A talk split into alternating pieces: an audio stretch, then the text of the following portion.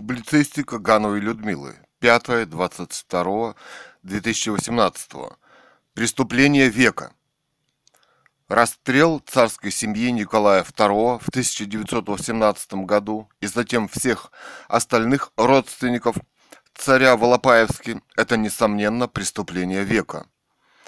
В этом также, несомненно, принимал участие сам В.И. Ленин – но вот уже сто лет поражает молчание, организованное большевиками и коммунистами по этому поводу.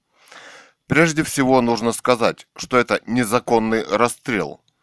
Самого организатора преступления положили на Красной площади, и он там лежит бесконечно.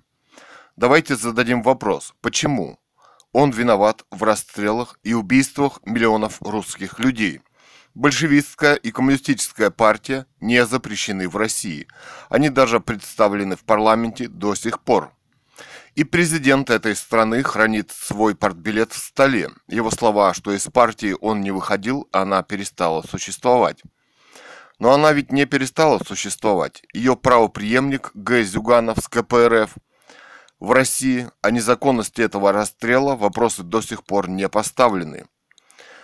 Почему не поставлен вопрос об убийстве жены, дочерей, малыша? Обычно сразу же переходят на разговор о шествии 9 января многотысячной толпы.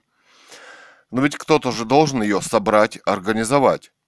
А передача якобы письма царю Николаю II о плохой жизни. Кто его написал? Где оно?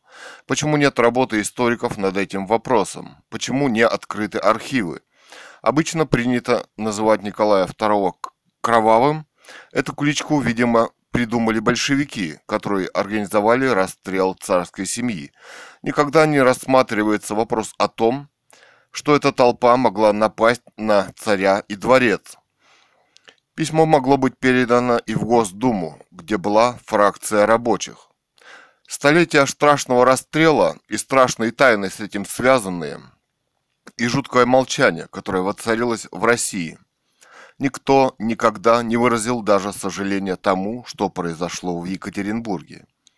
Сто лет фактически управляют большевики-коммунисты. Россия – страна миллионов беднейших людей, которые едва сводят концы с концами на фоне миллиардеров, которые за кратчайший период времени стали сказочно богатыми людьми. Вся Россия практически принадлежит им. Институт царской монархии – это ведь способ организации власти в государстве. Царь передает, если не может управлять любому другому члену семьи. Передать брату Михаилу он не мог, который якобы затем тоже отрекается. Он мог спросить его согласия. Попытка найти документы отречения царя от престола, как и брата, невозможно. Их просто нет. Можно даже в связи с этим утверждать, что в России нелегитимная власть, а захваченная. Здесь всегда была монархия. Может, поэтому и лежит Владимир Ильич на главной Красной площади страны, а все эти вопросы в обществе не поставлены. Однажды мне довелось участвовать в интеллектуальном споре на радиостанции «Эхо Москвы», где блогеры обсуждали этот вопрос и были высказаны различные точки зрения – я, например, высказала мысль о том, что испанский диктатор Франко передал власть законному королю, но и предположила, что в России может произойти то же самое и даже написала роман «Русская монархия» на основе этой дискуссии. Это было около 10 лет назад. Мне сейчас 70 лет. Я узнала э, много сторон этого общества, о том, какой огромной властью здесь обладает ФСБ. Моя семья подвергается страшному преследованию до сих пор, и это правда. Но и сейчас я не жалею о высказанной мной точке зрения. На меня глубоко, но меня глубоко потрясает и удивляет молчание европейских монархий. Никто никогда не высказал даже сожаления о циничном беспощадном расстреле.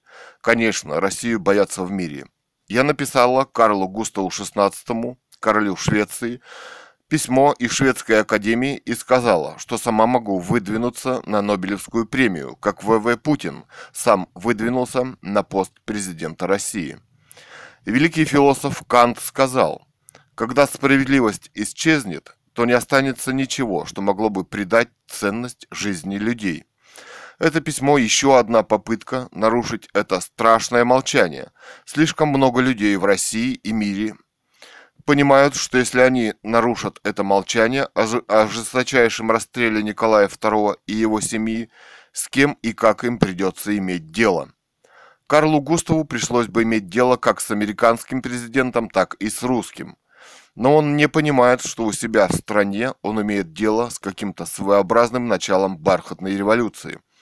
У него наплыв тысяч мигрантов, а у него нет ни денег, ни возможности куда-то поселить и дать работу. Но выходит, все по-прежнему будут, но выходит, все по-прежнему будут продолжать молчать вопрос и поддерживать убийцу царской семьи Владимира Ильича Ленина.